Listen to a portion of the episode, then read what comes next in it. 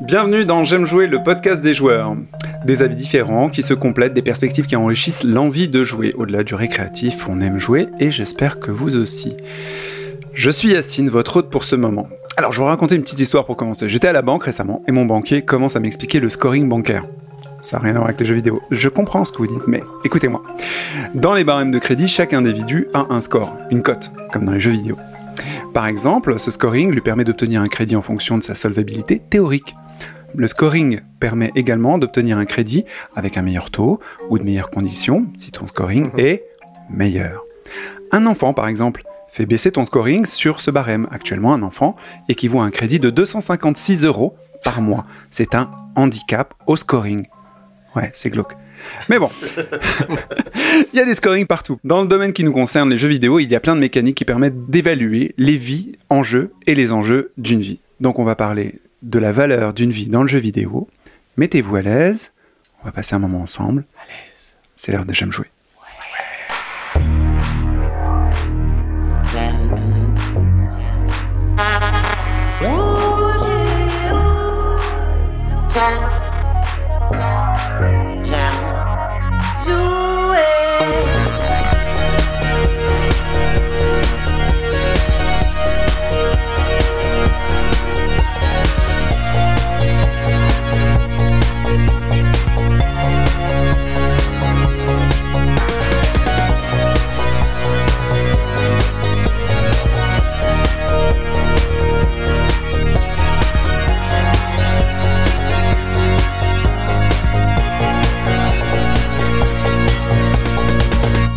J'aime jouer le podcast.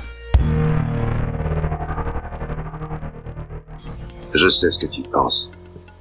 C'est six fois qu'il a tiré ou c'est cinq seulement Si tu veux savoir, dans tout ce bordel, j'ai pas très bien compté non plus. Tu dois te poser qu'une question. Est-ce que je tente ma chance? Allez, tu la tentes ou pas? Bienvenue dans J'aime jouer le podcast. Alors je vous ai bien saoulé avec le scoring, on a passé une vie incroyable à se dire mais que valait ma propre vie dans ce monde de merde? Mais en fait elle vaut beaucoup beaucoup de choses et autour de moi j'ai réuni les meilleurs des meilleurs des meilleurs plus un. Il se manifeste déjà. Euh, pour parler de la valeur d'une vie dans une jeu vidéo, comment on l'évalue et ainsi de suite. Autour de moi, autour de cette table magique, j'ai pris euh, les plus anciens, les, les, ceux qui ont tenu la barre au départ. Tout d'abord Manu est de retour. Euh, bonjour, comment allez-vous? Comment vas-tu Manu? Ça va très bien. Et vous Bon, bonjour, bonjour les nouveaux, bonjour, bonjour, bonjour, ça va? Oui. Tu sais que t'as manqué aux auditeurs, t'es au courant de ça? Ah non. Ah bah, il faut lui dire parce que le pauvre, sinon il revient pas. Et Désolé, du coup, moi, je suis obligé de, de quémander et de le payer en White Russian. c'est vrai, c'est vrai en plus. D'accord, j'attends la suite du, du, du paiement d'ailleurs. Euh, bah, je, je fais ça dès qu'on a une pause, je refais un White Russian. Et bien entendu, on a aussi un autre pilier. Alors, je sais pas, il n'y a pas de. C'est un, peu- c'est un peu le mot. ouais. C'est un peu le mot. Bon, avec les piliers, on a aussi Antoine qui est là, très calme. Bonsoir à tous, bonjour à tous, bonjour à toutes. Point T ou US, T. euh, faut- J'essaye de parler inclusif, mais c'est compliqué. C'est le, c'est- c'est le- le nouveau monde. Bah ouais, bah écoute, euh, c'est bien. T'es- bien C'est bien la vie? Non, j'ai du mal à m'y faire au nouveau monde, moi qui suis un vieux con de droite. Donc, euh, Eh ben, bienvenue si vous découvrez le podcast. Euh, Antoine vient de se décrire euh, fort justement. Euh, notre euh, notre hôte. euh, Le mec me pique mes blagues. Ah, hein. bah. Putain. C'est incroyable. Euh, notre hôte perpétuel est vraiment la personne la plus gentille euh, du coin, tant que vous la connaissez pas euh, durant euh, Warzone, où là il s'énerve comme un malade mental. C'est notre basque préféré, mais il n'a pas que ça, c'est Laurent. Eh ben, bonjour à tous, bonjour aux petits nouveaux. Eh ben, Il aime les euh, enfants. Voilà, bah, enfin, je suis toujours heureux de vous recevoir chez moi, puisque je ne reçois personne d'autre, jamais. Non. Covid ou pas, c'est fini, je vois personne, je ne veux voir personne. Et l'obligation de sortir me fait chier. Et ben C'est pour voilà. ça non, je plaisante, plaisante. Non, je suis content, je suis, euh, c'est bien. On commence à avoir euh, le bout de l'anus du tunnel. Ok, vous voyez un podcast très positif sur la valeur d'une vie. On accueille également Erwan qui fait son avant-dernier podcast. Erwan, comment vas-tu? Triste. Ce n'est qu'un au revoir. Beaucoup d'émotions. Je noie mon, mon chagrin dans, dans un White Russian aussi. Euh, dans un Russian plus que White. Euh, Ah, le. Le petit n'est pas habitué. et euh, et j'aime jouer, tout simplement. Voilà. Monsieur Que dire merveilleux. Alors, si vous voulez connaître un peu mieux Erwan, euh, écoutez la, notre petite saga Los Confinos, qui est un petit, une petite tranche de vie euh, d'Erwan euh, Qui a à fond fond. mon scoring bancaire. du coup. mais, mais certainement, bah oui, puisqu'il a eu un enfant. Donc 256 euros, on y reviendra euh, tout à l'heure euh, de crédit. Peut-être qu'il est plus cher le tien, je ne sais pas, ça dépend des, des gens. Face à moi, indéfectible, Guillaume supervise tout ça. Mais qu'est-ce que je fais là encore? C'est pas possible. Ah, Bon, pardon, pardon. Bonjour tout le monde. Ça fait très plaisir de vous retrouver en fait. Euh, Heureusement que t'es là. euh, ouais, vous- je, je sais pas, vous pouvez pas vous passer de moi en fait. Qu'est-ce qui se passe? C'est quoi le délire? Mais t'es notre Tamagotchi en fait, t'es la base euh, et on gravite autour de toi. Mais ce que ça passe, c'est que moi je peux pas me passer de vous en fait? Non. C'est ça le truc. C'est Et de notre vous, seul- auditeurs C'est oui, trop et là, auditrices. ça, ça Hmm. commence à me- Ah, on- m'angoisser là. Non mais c'est terrible, on a commencé comme vraiment euh, des, des bad no life, euh, dé- dégénérés et tout, et là on est euh, bad acteur euh, fin de race euh, qui arrive pour récupérer un, Oh, un- truc au César. Mais je pas les ça- bisounours, c'est ça? Moi j'aime bien les bisounours, je suis très très content et je vais servir encore pas mal de White Russian à tout le monde. De l'autre côté, quelqu'un qui d'habitude ne prend pas de White Russian mais nous balance plein de carambars, c'est Pierre qui est de retour. Bonjour. Oui, c'est vrai. c'est vrai. J'attends toujours mon deuxième euh, White Russian. non, non, je déconne, je déconne. En fait, ils Un se bois- plaignent du service et le service c'est moi, je peux pas à la fois parler et faire les, les cocktails. Non, un seul et tellement il était bon que je, mon corps, mon Complètement, corps ouais, est complètement. C'est parfait, c'est parfait. Un seul était déjà magnifique. Et on accueille donc notre plus 1 qui va peut-être euh, ne plus être un plus 1 mais un intégré, mais qui est là depuis quelques podcasts, qui nous a rejoint tout récemment d'ailleurs dans le podcast euh, Carte que on vous, engage, on vous engage à réécouter parce que moi j'ai bien aimé. Si vous l'avez pas aimé, bah tant pis pour vous parce que moi j'ai bien aimé. Et c'est Samael. Bonjour. Est-ce que tu es à l'aise avec nous? Est-ce que tu. Oui, je me sens un nain au milieu des géants. Oh Ace Ventura, magnifique. Euh, ravi d'être là pour euh, ce premier présentiel et euh, ça me rappelle effectivement quand euh, je suis obligé de payer les concerts VIP pour voir les groupes que j'aime. euh, là, bon, bah, Yacine a encaissé mon chèque de 500 balles d'adhésion à l'association J'aime jouer et c'est ça qui m'autorisait à venir. Il a dit que vous aviez tous payé ça, c'est normal. Donc, C'est pas le voilà, pas le droit. Bah oui, je passais à la banque euh, avant, donc il faut bien que ça serve à quelque chose. Mais merci Samuel de venir parce que du coup, il fait partie de Team Cheveux et ça fait plaisir parce que j'étais tout seul, tout récemment. Enfin, tout seul et demi. Enfin, Ouais, ça- de- Samuel, il en a pour trois, hein, ça va. hein. Ah oui, c'est vrai que Samuel, t'en as en bas et en haut. Euh, Oui, tout Alors, on à vous fait. laisse imaginer les gars ce que ça veut dire et, Je peux et- m'en prêter un peu. parce que- voilà, il est très féerique. Donc aujourd'hui, on va parler de que vaut euh, la vie euh, en jeu vidéo, comment on l'évalue et ainsi de suite. Et on va commencer tout de suite par un truc assez simple. En arcade, avant, bah, on savait exactement que valait une vie. C'était le prix de ta pièce. Est-ce que vous avez des souvenirs de cette époque? Manu, c'est pour toi. Wow Bonjour Oui, alors j'ai quelques souvenirs de cette époque, effectivement. Maintenant, c'est vrai que si tu vas en arcade, ça coûte un petit peu plus cher, une vie. Elle a pris de la valeur, donc ta vie a été valorisée. A été valorisée, Et oui. t'es content quand tu y arrives, du coup? T'es content quand tu y arrives, mais moi j'avais une tendance à jouer des, des jeux un peu impossibles, type euh, R-Type. euh, voilà, c'est un jeu quand même, tu meurs très très vite, mais je sais pas pourquoi je, je m'acharnais. Je pense que c'était plus la musique que le jeu. Bah, alors, moi, en tous les cas, en arcade, j'avais un souvenir. Moi, c'était au Maroc. Et l'arcade m'a permis simplement d'avoir une vie qui était représentée par la tête du roi. Et c'était Hassan II à ce moment-là. Et avant, c'était Mohamed VI. Euh, Mohamed VI valait une certaine valeur. Et quand est arrivé le nouveau au règne, on payait toujours avec les pièces de son papa. Et les pièces de son papa, il y en avait deux sortes. Une avec une cravate et une sans cravate. C'est-à-dire que son effigie était exactement La cravate. et la cravate passait, donc sa vie était plus lourde puisqu'il y avait un peu plus de, de matière pour faire la pièce et elle tombait pour faire la réciprocité ouais. avec le franc, parce que c'était l'époque du franc, parce que bon, moi je n'ai pas d'âge. Et du coup, quand tu avais une cravate, la vie avait de la valeur. Quand tu n'avais pas de cravate, elle n'en avait pas.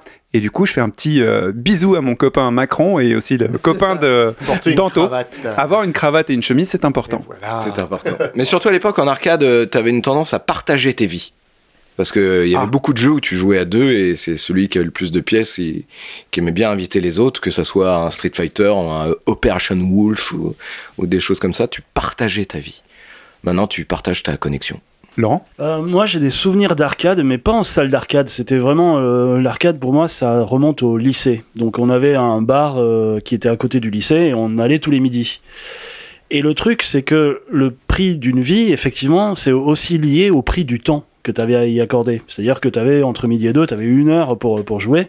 Du coup, les premiers temps, c'était pas un problème parce que tu mettais ta pièce, tu faisais un niveau, tu mourais, c'était terminé. Mais quand tu commences à doser le jeu, tu mets ta pièce, tu sais que ça va durer. Et tu sais que ça dure, et à un moment donné, tu dis putain, ça va durer, mais il faut que je retourne en cours. Comment je fais? Comment Est-ce que je sacrifie ma monnaie et puis je recommence euh, demain, euh, voilà? Ou, enfin, il y avait cette question qui se posait. Et euh, ça m'est arrivé sur un jeu, j'ai plus le nom, hein, mais c'était un jeu avec deux petits mineurs, en fait. C'était un truc, ça se passait sur des chariots. euh, un peu, tu vois, les niveaux de Donkey Kong avec euh, les rails euh, dans les chariots. Enfin, Hugo Délire. Est-ce que le prix euh, d'une vie était indexé sur Karen Cheryl en fait C'est ça Et l'idée. c'était et le truc c'est que et le truc c'est que c'était chouette parce que tu mettais au bout d'un moment enfin tu te sentais fier parce que tu mettais une pièce et tu dosais le jeu enfin tu t'arrêtais pas en fait. Mais à un moment donné tu disais putain faut que je retourne en cours et je vais sacrifier ma monnaie pour juste pour un putain de cours d'histoire géo. Donc oui, Émilie, ton papa a sacrifié donc sa vie pour la culture et euh, son élévation personnelle. Donc c'est c'est ce que tu dois retenir. Guillaume? Alors ouais, j'ai un souvenir de, de salle d'arcade et du coup, bah, c'est du prix de- du coup de la vie. Nous, il n'y avait pas de cravate sur les pièces, mais euh, je me souviens très très bien de cette salle d'arcade qui était à côté de la gare, là où j'habitais. C'était un lieu, on va dire, pas forcément très bien famé. Et du coup, euh, ben, le fait d'avoir des vies dans ta poche, tu te sentais pas forcément toujours super à l'aise quand t'allais là-bas. Hmm. Et euh, on jouait beaucoup avec les potes, bah, c'était l'époque Street Fighter 2 et tout ça. Et c'est vrai qu'au moment de sortir ta vie de la poche pour la mettre dans la machine, tu regardais à gauche, tu regardais à droite, et tu disais, bon, ouais, ça va bien se passer. Allez, on va jouer une partie avec un pote et ça va être cool, quoi. Enfin, je- j'exagère un tout petit peu, mais c'est vrai qu'il y avait quand même cette ambiance un peu. euh, voilà, c'était pas toujours, euh, pas toujours très très cool. Et en même temps, ça faisait, ça faisait, voilà, ça faisait un petit peu peur, et en même temps, c'était cool. C'est ça qui faisait que c'était cool, quoi. Tu jouais ta vie euh, IRL, quoi. Non, on jouait pas notre vie non plus, on va pas exagérer, mais c'est vrai que celui qui allait le plus loin dans la, dans la partie, bah voilà, ça, ça comptait encore plus, quoi, quelque part. Et Erwan, toi, t'as des souvenirs du coup? Oui, parce que je, je n'ai pas d'âge non plus, euh, comme, la- comme l'attestent mes cheveux. Et, euh, et donc, bébé. et donc j'ai bien connu aussi les, les salles d'arcade où moi je vivais dans une, dans une province euh, très bien famée, donc j'avais pas peur de sortir mes, mes petites pièces. Euh, mais mais c'est plutôt que, bon, déjà, une prix, le prix de la vie c'était numéraire, monétaire, directement. Mais en plus, quand tu y allais, c'était souvent, en, ce- en ce qui me concerne, le mercredi après-midi ou le samedi après-midi, donc tu y allais pas pour 10 minutes. Donc il y avait forcément un investissement qui allait bien au-delà de la vie. Il y en avait 5, 10, 15, 20 des vies. Donc tu avais cet investissement-là et c'était souvent aussi un lieu où tu avais des... Alors pas de kebab en tout cas à l'époque, mais des sandwichs, euh, des boissons, etc. Donc tu allais consommer aussi ce qu'il y avait autour. Donc tu avais non seulement le prix euh, de la vie du jeu vidéo, mais de tout ce qu'il y avait autour pour y accéder. Même si c'était évidemment pas obligatoire, mais ça faisait aussi partie du jeu de profiter de ces petites annexes que tu n'as plus du tout aujourd'hui. Ouais, c'est un bonus. Pierre Moi, j'ai un peu le même souvenir euh, euh, d'enfance aussi, euh, de, de- bah, pas, pas tout à fait le même que toi, mais c'est un petit peu les fêtes foraines en fait, hein. et un peu comme euh, Laurent et, et Manu, pour parler d'une génération que les moins de 20 ans ne peuvent pas connaître. Mais c'est vrai que tu peux rallier ça au flipper, au trick-track, enfin tu vois, dès que tu avais une Au pièce. trick track Tu sais, c'est le, le truc où tu lances, euh, t'as des palais, euh, palais tu dois pas euh, air, les recevoir, parce que c'est Faire comme, ok, un. Ah, comme un baby-foot, mais euh, Avec les palais. ouais. Comme du Euh, hockey, mais avec. euh, Voilà, c'est ça, c'est un truc plat et tu, euh, tu envoies le, Trick le- track, le d'accord, machin. ok. J'appelle ça trick track, mais ça doit s'appeler euh, autrement, quoi. Jeu de palais, voilà. Mais tu sais que tu allais faire une partie, tu redemandais à tonton une, une pièce, il te repayait, enfin, tonton ou tonton. la famille, tu vois, parce que t'es un gamin de 10 ans et tu joues à ça.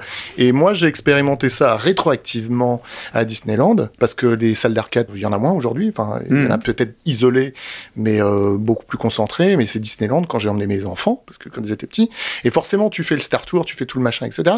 Et tu tombes sur le, le gros truc où tu t'installes et, et tu montes sur une moto. euh, et t'as toujours un môme qui vient, papa, il faut euh, 2 euros. Je fais, ah, c'est cher quand même. Mais euh, voilà, tu, c'est le, en fait, c'est le prix du temps. C'est pas le prix de la vie pour moi, c'était le prix du temps. C'est-à-dire que là, euh, si tu veux faire l'autre attraction, faut pas que tu, tu y passes plus de 10 minutes, euh, un quart d'heure, quoi. Et tu donnes des pièces parce que voilà, t'as, un papa gentil, etc. Tu veux faire plaisir. Et pas non plus que le môme soit frustré parce qu'il voulait jouer. Et c'est forcément t'as la petite pièce. Et je repense à mon oncle ou aux gens euh, qui, quand j'étais gamin, me donnaient une pièce pour jouer, me faire plaisir. Et je l'ai transmis un peu comme ça aussi, voilà. T'es un peu comme euh, Laurent, mais différemment. Euh, Antoine? Non, alors je vais juste rebondir sur ce que disait Pierre. Euh, Tonton, t'emmène à la fête foraine, c'est un des films sur lesquels tu travailles. euh. C'est tata, tata. Non, je vais... alors juste micro anecdote rapide. euh, c'est intéressant cette question du, du prix d'une vie et de l'arcade. Puisqu'en fait, je me rends compte que quand ma mère m'emmenait à Belle Épine, qu'elle allait faire les courses et son shopping, au centre commercial, donc, il y avait une salle d'arcade, la tête dans les nuages. Ouais, bien sûr. Euh, Avec et- Sonic sur les pièces. Exactement. Et du coup, euh, ma mère, en fait, s'achetait du temps de vie en me donnant du temps de vie en salle Ah, d'arcade. génial Ah, ouais. C'est ça, C'est super intéressant. Et autre parallèle, effectivement, comme euh, sur les pièces à la tête dans les nuages, en fait, ils voulaient, entre guillemets, euh, dématérialiser ou démonétiser l'aspect du truc. En fait, en gros, c'est- t'avais pas le sentiment de mettre des, vraiment des pièces dans les machines. ouais. T'avais un changeur comme euh, au, euh, au lavomatique ou voilà. Les pièces qu'on te donnait, c'était des têtes de Sonic, effectivement, Mm. sur la sur la pièce. La Donc euh, Hassan 2, euh, Sonic. Ouais, c'est la euh, Hassan 2 Voilà. et Sonic, la même chose. Ouais. Et quand tu regardes une C'est Sonic, cravate c'était et pas une Sonic de 2, par Sonic, c'est pas très loin. ouais. Et c'est marrant, elle, elle achetait du, euh, du temps de garderie finalement. C'est ça, c'est exactement ça. C'est génial en fait. La c'est- meilleure nounou que t'aies eu, quoi. Ouais.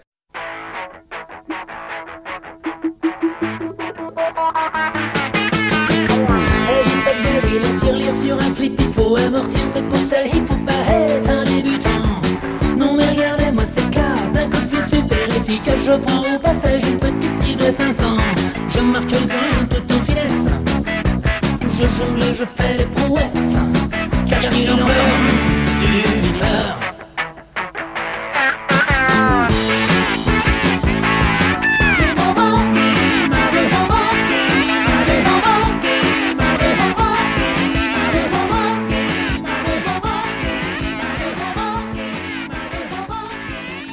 Bon, on va du coup on va partir de l'arcade pour venir à des trucs plus concrets dans le jeu.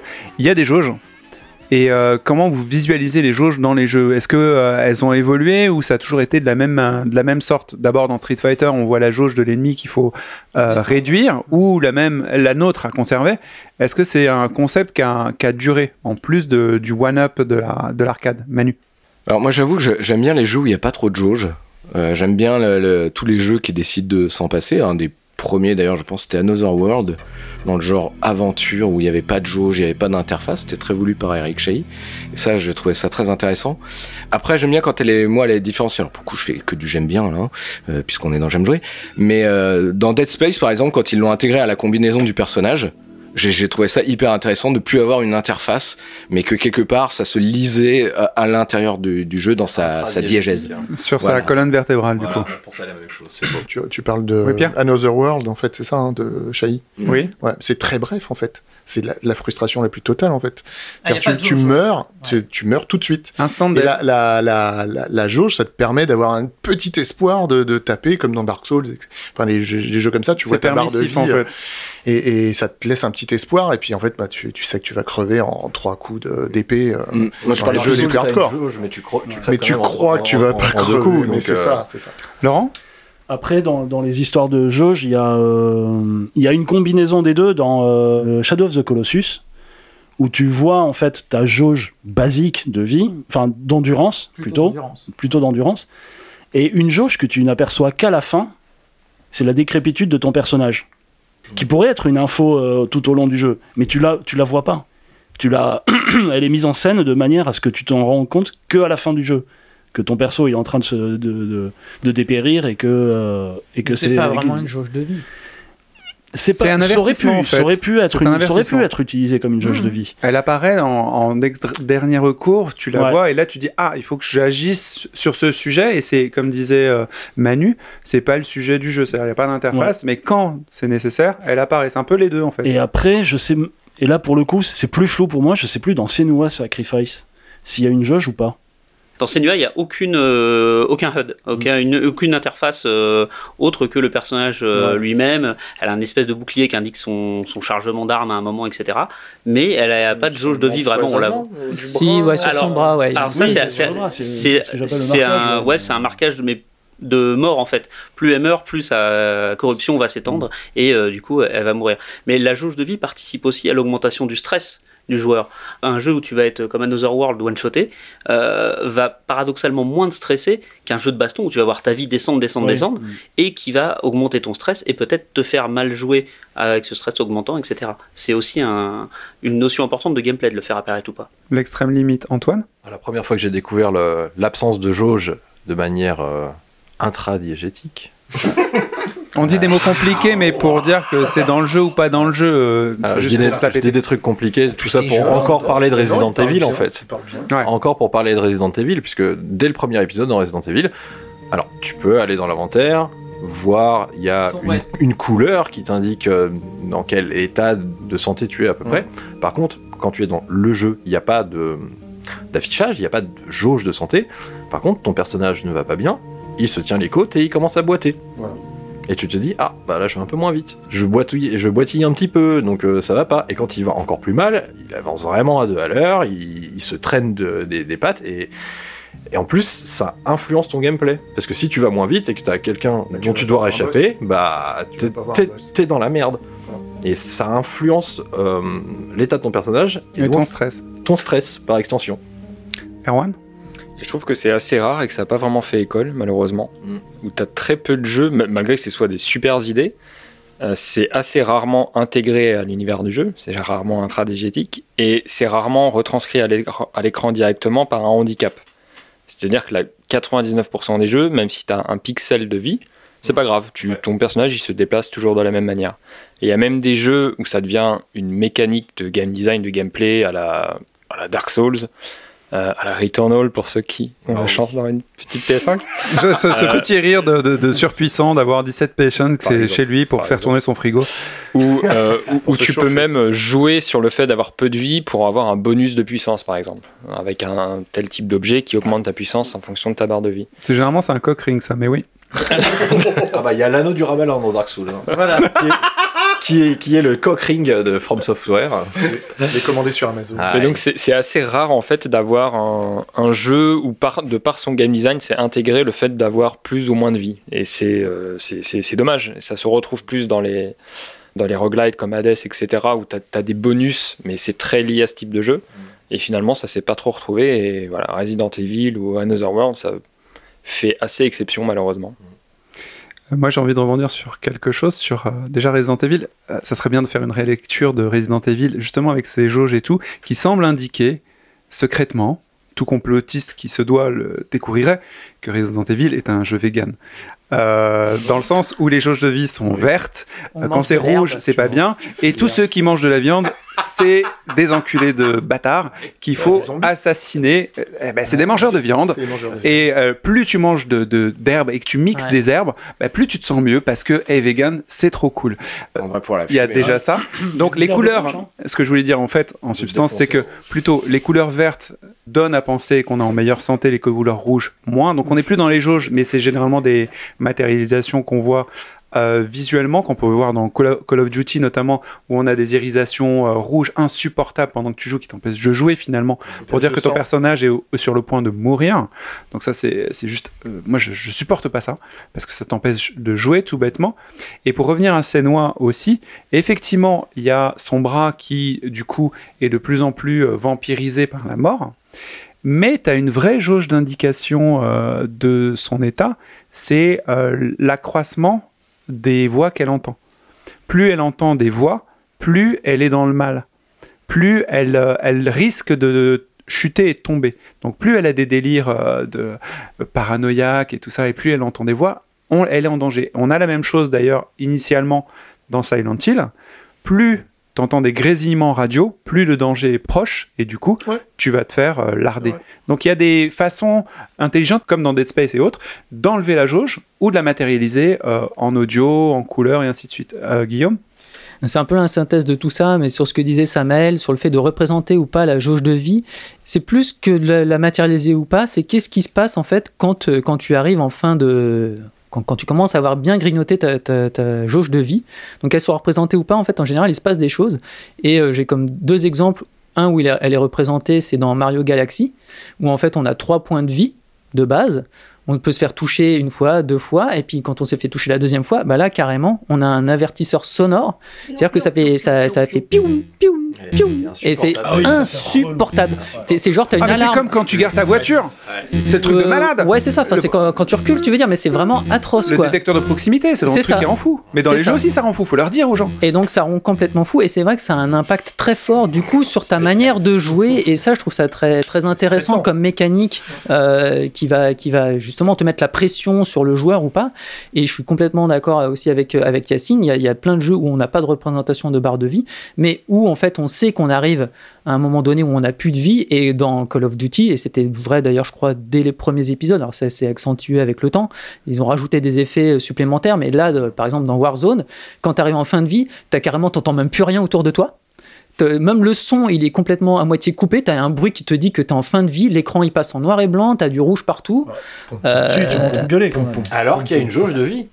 oui, y a- oui, alors que, alors que tu as effectivement une jauge de vie, mais tu l'as, en plus, oui, elle est matérialisée, mais tu même pas besoin de la voir pour savoir que tu es, que es en fin de vie, et c'est pareil, ça vient, ça vient te mettre la pression. Tout de suite, tu dis, ok, il faut que je me mette à couvert, il faut que j'attende que la jauge elle remonte, quoi, en fait. Ouais. Et ça, c'est des trucs assez, assez intéressants. Manu? Euh, par rapport aux jauges de vie, alors juste je reviens sur Another World, tout à l'heure je parlais surtout du, du, du- de l'absence d'interface que je trouvais intéressant. Euh, C'est vrai que c'était pas forcément les, les histoires de, de, de jauges de vie, et je, je voulais arriver sur Dead Space. Bref, ce que je veux dire, les jauges de vie c'est traître aussi parce que par exemple récemment j'ai réussi à terminer un jeu. Voilà, je laissais un blanc, je trouvais ça très intéressant. Ouais, J'ai réussi à terminer un jeu. Merci. Voilà. Merci. Merci. Donc, euh, et vous allez voir où je veux en venir. Le jeu s'appelle My Friend Pedro. Je sais pas si vous y avez joué. La banane Voilà, avec la banane, voilà, un petit, Hola, ¿qué tal un petit shooter euh, avec des bonnes idées, mais pas très bien fini, on va dire. Et lui, il a une jauge de vie, le personnage a une jauge de vie, mais sauf que il y a des passages dans des niveaux où tu sens que t'as affaire à des ennemis qui sont pas des boss, hein, forcément, qui sont un peu plus redoutables. Et là, t'as ta barre de vie qui est quand même assez longue que tu peux augmenter. euh, tout ça, enfin bref, je crois, peu importe. Ben, genre, ces ennemis, ils te, ils te bousillent ta, barre ta barre de vie en, en, mais en Ah. trois coups. Alors donc toi t'es habitué, t'es habitué à un espèce de cycle. T'as tel mec qui t'enlève 10% à eux et 20% à eux, tout d'un coup des mecs qui t'enlèvent 33%, mais ils ont pas l'air différents des autres. Et tu vois en fait tout d'un coup la jauge de vie devient un faux indicateur. T'es dans une fausse sensation de confort, là tu dis ah c'est bon ça va passer, je vais y aller comme un forceur, des trucs comme ça. Et en fait ça marche pas. Et, là on en arrive à la jauge de vie et le rapport à la difficulté. Et là la difficulté est totalement accentuée de manière hyper artificielle pour genre te buter un petit peu, pour genre ça serait bien que tu restes un petit peu plus longtemps sur ce niveau parce que sinon tu vas finir le jeu en deux heures et puis comme euh, payé 25 balles, euh, ça serait quand même cool que tu restes un petit peu plus longtemps. Ça me fait vraiment penser à un- une zone dans Dark Souls où en fait, donc dans Dark Souls, on a une jauge de vie. Quand on se fait toucher, on perd de la vie, mais on peut recharger sa vie avec euh, des astuces, etc. Et il y a une zone où il y a des ennemis qui grignotent complètement ta barre de vie. C'est-à-dire qu'en fait, elle, elle rétrécit, mais genre à une vitesse folle en plus. Donc là, euh, pff, Contamination un euh, petit peu, non, non, c'est même, un non, c'est même pas, c'est même pas ça. C'est. Dark Souls, t'es habitué quoi déjà. ouais, tu sais que ça arrive, mais, tu sais mais que tu fais ta jauge de vie complète. c'est la qui réduit, longueur en de la fait. barre ça veut dire que tu C'est peux la plus. longueur de la barre voilà, de vie. c'est la longueur de ta barre de vie. Qu'elle baisse suis et tu peux la remplir. Je suis, euh, je- juste, excusez-moi, je fais toujours un premier jeu, genre Resident Evil, en, facile. J'ai toujours une barre de vie, toujours, pour, pour voir toute l'histoire du jeu, et après je le rejoue en plus difficile. Euh, je suis peut-être le seul à pas jouer en extrême, comme vous tous, euh, direct. Loser. Hein, voilà, Non, voilà, non, non, exactement. non, non. Voilà. Il y a des gens qui non, jouent mais pas en j'assume, j'assume. On euh, vieux, la j'assume, moitié. j'assume. hein. Est vieux, des cadom. hein. Et je voulais rebondir aussi sur le. Il y a un jeu aussi où, y a, euh, de mémoire, je sais pas lequel, je sais pas si c'est un Uncharted ou un truc comme ça. Il y a, euh, tu, tu te balades dans le jeu, t'as pas de barre de vie, et d'un seul coup, quand t'as un C'est un ennemi, quiz, les gars, allez-y. Je- La barre apparaît la barre apparaît parce que c'est une indication que tu vas te battre quand avec le quelqu'un. boss. Ah mais le sans boss, le boss ou arrivé. quand, euh, Mais ça, c'est un Ouais, rituel, tu c'est comme euh, une, euh, une espèce de danse amoureuse, en fait. Tout est une danse amoureuse avec moi. c'est ça. Quand exactement. t'arrives euh, Ouais. devant euh, un boss ou quoi que ce soit, et d'un coup, il déploie sa grande barre de vie face à toi, et là, l'étreinte, finale va avoir lieu. C'est très très masculiniste et ridicule, mais crypto-gay sans qu'il s'en rende compte. Mais donc oui. Ouais, ouais. Euh, Enfin, bon. Erwan, tu voulais dire quelque chose de moins tendancieux? Ouais, parce que moi je dis des choses hein, intéressantes. Dire, Euh. Il y, il y avait deux choses. Moi, parce que qui- tu as bien pu te pouvoir R- parler dans le R1. podcast alors. C'est vrai. Balance tout, balance tout, Erwan.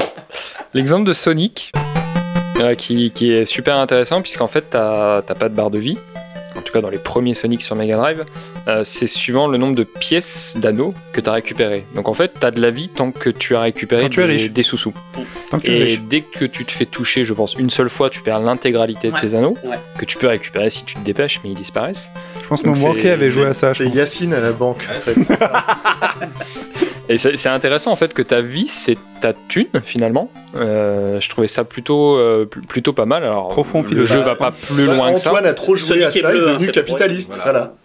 Mais l'au- l'autre chose qui était, euh, hein. J'adore ouais. qui était intéressant, c'était la, la disparition des barres de vie dans les. Alors je pense que ça date des Medal of Honor, donc les anciens Call of Duty. où en fait tu as, une vie infinie à partir du moment où tu te fais pas toucher pendant X secondes. Ta, ta- ta vie remonte tout seul dès que tu te caches un peu. Il y a eu énormément ça dans les FPS pendant les années ouais, 2000, je sais pas, 2005, 2015, ça commence à disparaître. Enfin, c'était infect parce que ça retirait tout sentiment de d'urgence, de danger. Problème Il suffisait de, de- de te cacher et puis c'était c'était réglé. Et tous les jeux utilisaient ça pendant un moment. Les gosses de riches, c'est-à-dire ceux qui, quand tout plein de pognon, ils peuvent s'acheter des armures, euh, tous, toutes les, tous les combos, tous les machins, euh, et puis euh, tu, les, tu les bats pas, quoi. Alors là, on va s'arrêter tout de suite parce que je pense qu'il y aura un combat entre Antoine et Pierre en mode euh, de gauche ou de droite. Je suis d'accord avec chacun d'entre ça. vous. Jouissez ensemble, c'est formidable. Quelqu'un veut rajouter quelque chose sur ces jauges Samael qui aime ne pas prendre les jeux difficiles. Effectivement, moi je joue en BBK Dom et j'assume complètement. Euh, un point qui est intéressant effectivement sur ces, sur ces jauges de vie et sur euh, ces, ces barres de vie, sur ce qu'elles coûtent, c'est que dans beaucoup de jeux vidéo, lorsqu'on perd de la vie, ça nous coûte quelque chose. Ça nous coûte du temps, ça nous ralentit, il va falloir qu'on trouve du soin.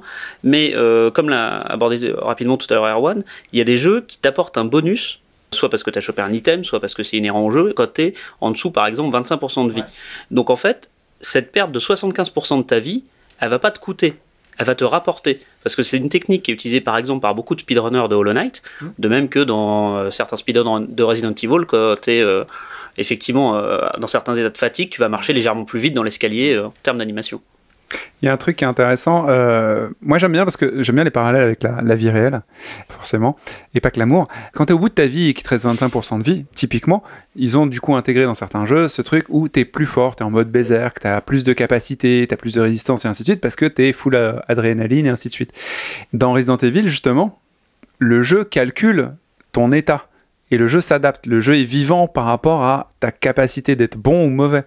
Enfin, Antoine, toi, tu peux en parler mieux que moi, mais Ouais, il s'adapte à ta, ta nullité ou ta capacité, ou si t'es trop bon, et même il s'adapte encore. Ouais, c'est ça, en fait, in- in- intégré dans le, dans, en tout cas dans les Resident Evil récents, on va dire, les Resident Evil 3D, hein, puisque les, les premiers étaient de la fausse 3D, il y a un système qui s'appelle, en interne dans le jeu, qui n'est pas explicité, qui s'appelle le Difficulty Adjustment, donc le DA, hein, ajustement de difficulté, et euh, qui calcule quasi en temps réel combien de balles tu as sur toi, combien de soins tu as sur toi, combien d'ennemis t'ont touché, qui prend tous ces trucs en, en compte et font un espèce de tableur Excel et vont établir euh, une espèce de variante en te disant ok le mec il est au-dessus de ce qu'on voudrait on va lui mettre plus d'ennemis. Ou alors on va lui mettre des ennemis qui potentiellement vont plus facilement l'attraper et le ralentir dans sa progression.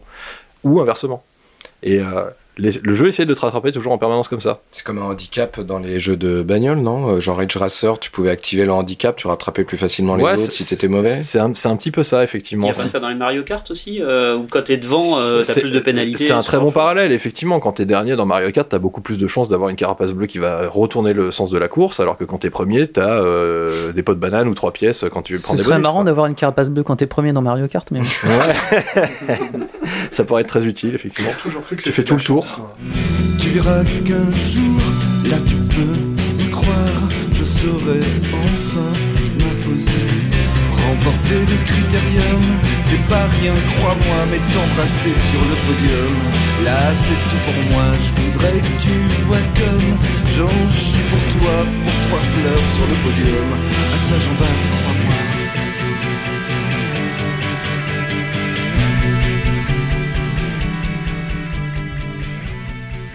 On va du coup switcher pour euh, penser à un autre truc. On a euh, des jeux qui t'offrent une seule vie, et tu vas faire ton périple avec une vie, et d'autres qui t'en offrent beaucoup, beaucoup, beaucoup. Et est-ce que ça change vraiment le, mode de jeu? Je pense pas à Hollow Knight où tu fais, mais plutôt un Mario où tu as 15 vies, ou un Sonic, tu as 40 vies, ou, euh, ou même, je parlerais même de Yakuza, auquel j'ai joué récemment. Quand tu perds, il se passe un truc assez étonnant et monétisé. Tu peux décider de revenir en perdant la moitié de ton argent. Un peu comme GTA. Et c'est quoi l'autre choix et t'as Red Dead perdu, Redemption Red 2, Dead, Mourir. quoi. Et qu'est-ce qui se passe quand tu meurs? En fait, tu as deux choix. Tu meurs, tu reviens à l'écran de titre, donc tu dois recharger ta sauvegarde et refaire tout ce que tu as pu faire si tu as joué pendant. Ok. Voilà. Si tu donnes une certaine somme qui est quasi. C'est c'est la moitié, Mhm. euh, tu reviens avec toute ta vie. Ou si tu donnes un tiers, tu reviens Mhm. avec une portion de ta vie. Et ça, c'est un système que j'avais jamais vu auparavant. euh, t'as le même genre de système un peu dans World of Warcraft, où soit tu, lorsque tu meurs, tu vas chercher ton cadavre là où t'es, et ça te coûte zéro pour ressusciter, soit tu ressuscites au cimetière, et là tu payes en pourcentage de dommages sur ton équipement. D'accord, ok. Donc Mais tu reviens dans un endroit qui est safe euh, rapidement. Donc ça te fait gagner du temps, ça te fait gagner potentiellement effectivement du stress parce que quand tu es mort dans une zone avec plein d'ennemis, tu vas revenir, tu vas être, tu vas plus avoir beaucoup de vie, tu vas te faire retaper, etc. Là tu reviens dans un endroit safe. Par contre la pénalité tu le payes pas en argent, tu le payes en qualité d'équipement et après tu fais réparer ton équipement, ce qui te coûte de la thune. Donc euh, Ouais, c'est des mécaniques euh, externes. euh. T'as choisi quoi? Tu parlais de Yakuza. Tu, tu l'as fait, tu l'as fait ce choix? T'as choisi quoi toi? Ça m'intéresse parce que j'aimerais bien savoir un peu quel est l'intérêt. euh, Moi j'y joue pas donc. Bah, en fait, ça dépend de ta progression dans le jeu. Au début du jeu, pour moi, c'était euh, terrible de donner tout son argent. Mais à un moment du jeu, je suis devenu extrêmement riche. Et donner la moitié d'une somme euh, abstraite, parce que j'avais des milliards, Mhm. bah, je pouvais la donner. D'accord. En fait, elle avait plus d'impact à un certain moment du jeu. Elle est euh, neutralisée de mon point de vue. Et tu ressens comment alors ce système de de, de revival Ta vie n'avait plus de valeur. Bah, c'est. Voilà. Bah, de toute façon, ça Yakuza, ça ressemble vachement à Virtual Fighter ou des trucs comme ça. Tu, tu fais juste bah, next et on retrouve l'arcade. C'est-à-dire que je mets la pièce. Je mets la pièce, mais c'est même pas ma pièce. Je mets, bon, vas-y, euh, 15 millions d'yens, euh, pas grave. La prochaine fois, je remettrai 7 millions de yens, et puis après, je mettrai euh, 3 millions de yens. Mais de toute façon, j'ai déjà tout acheté dans le jeu. Donc, Mm. j'ai plus besoin de, cette, euh, de, cette, euh, de cet argent. Contrairement à Sonic ou Mario, quand t'as perdu des pièces, t'as des accès à des vitesses que tu n'as plus. Donc tu veux dire que quand t'es riche, la vie humaine ne vaut rien elle est multipliée. c'est pas qu'elle vaut rien, puisque je n'achète pas une autre vie que la mienne. Mais justement, T'as pas de stress en fait. j'ai plus pense- le je pense- stress Je pense, ouais, c'est ça. C'est surtout que tu as les moyens, en fait, de, de ne plus perdre de temps. C'est surtout ça, je pense, en C'est fait. un raccourci. En gros, ça te permet d'avoir. euh, tu échanges de l'argent contre du temps, tout simplement. Et là, comme tu disais, Samuel, la plupart du temps, perdre une vie dans un jeu, ou en tout cas avoir un échec dans un jeu, c'est euh, c'est perdre du temps, en fait. C'est pas perdre euh, vraiment. Enfin, pas perdre de la valeur à proprement parler, même si dans Dark Souls, tu vas perdre tes âmes, ou etc. Mais au final, tu peux toujours aller la récupérer. C'est une question de temps, c'est une question de de temps, les trois quarts du temps, c'est c'est ça en fait dans un jeu. Quoi. Mais là, en plus, tu peux effectivement contourner ce système si tu veux que ça te coûte rien, vraiment avec du temps, en rechargeant une sauvegarde avant de mourir. Là, Quand- tu vas tu- refaire une partie de ton jeu. Quand tu peux. la- la- Les jeux qui le de voilà, les jeux qui te le permettent. Souvent, alors, le recharger une sauvegarde, c'est un réflexe qu'ont peut-être plus de joueurs PC que certains joueurs console, surtout avec les jeux avec sauvegarde automatique aujourd'hui. Mais tu as une sauvegarde toujours qui est en background, et tu peux te dire, voilà, je recharge, je perds une demi-heure, 10 minutes, 5 minutes de jeu, selon euh, quand est-ce que tu as déclenché la sauvegarde. Et là, il y, y a un vrai rapport temps-vie, en fait. Là, il y a justement. euh, on Et sait- le réflexe de, l'auto, de la sauvegarde surtout, de lancer les sauvegardes automatiques, c'est- il y a des fois tu oublies quoi. Il y a, il y a aussi, euh, on s'écarte un peu du sujet avec les sauvegardes, mais on est un peu, par rapport au temps, effectivement, il y a, ça a été complètement détourné par les euh, jeux euh, ouverts, les Assassin's Creed et tout ça. En te forçant à avoir une sauvegarde automatique, ils neutralisent cette option. Elle n'existe plus. T'as perdu, t'as perdu, et euh, en fait, il n'y a plus rien plus, n'a de valeur tu sais, à tu part. sais même pas quand elle, elle s'est faite chaque en plus. point.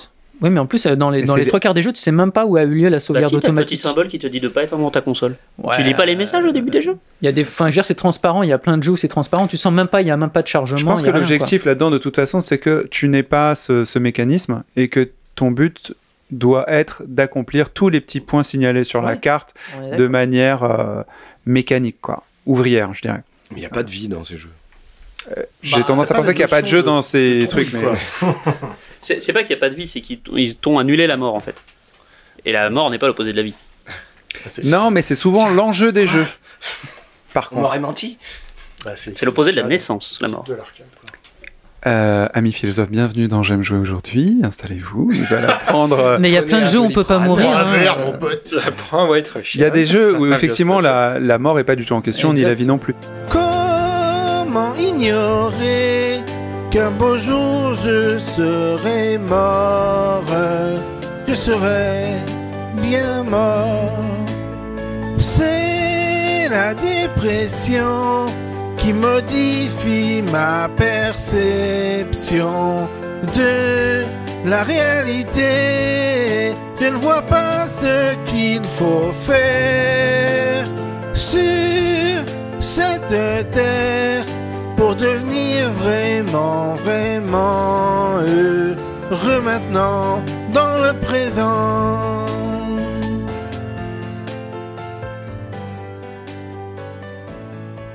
Euh, on va parler des jeux de gestion euh, qui sont très intéressants parce que là tu ne gères pas ta vie, mais tu gères la vie de tes ouvriers, tes élites, tes héros, tes, euh, tes fondateurs, euh, et ainsi de suite, ou même les enfants de, de- de ton peuple. Et, et c'est très très étrange ce qui se produit avec ta capacité à t'en débarrasser ou de les valoriser. Manu, je t'ai fait péter de rire, vas-y, je t'en prie. Quand t'as dit ça, j'étais en train de me dire putain, mais il faut abs- absolument qu'il sorte dans les farming simulators, tout ça, le Emmanuel Macron simulator. Voilà. Tu gères des vies, des...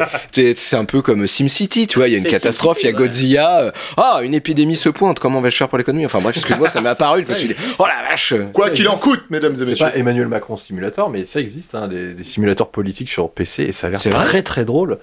Putain, tu m'as donné envie là. T'as des simulateurs de bourse, t'as des simulateurs de mercato. euh, Et c'est marrant parce que quand tu, là on parle d'un- sujet, euh, on voit clairement le parallèle avec la, la vraie vie et on va essayer de, s'il vous plaît, de parler de politique, mais ça va être difficile.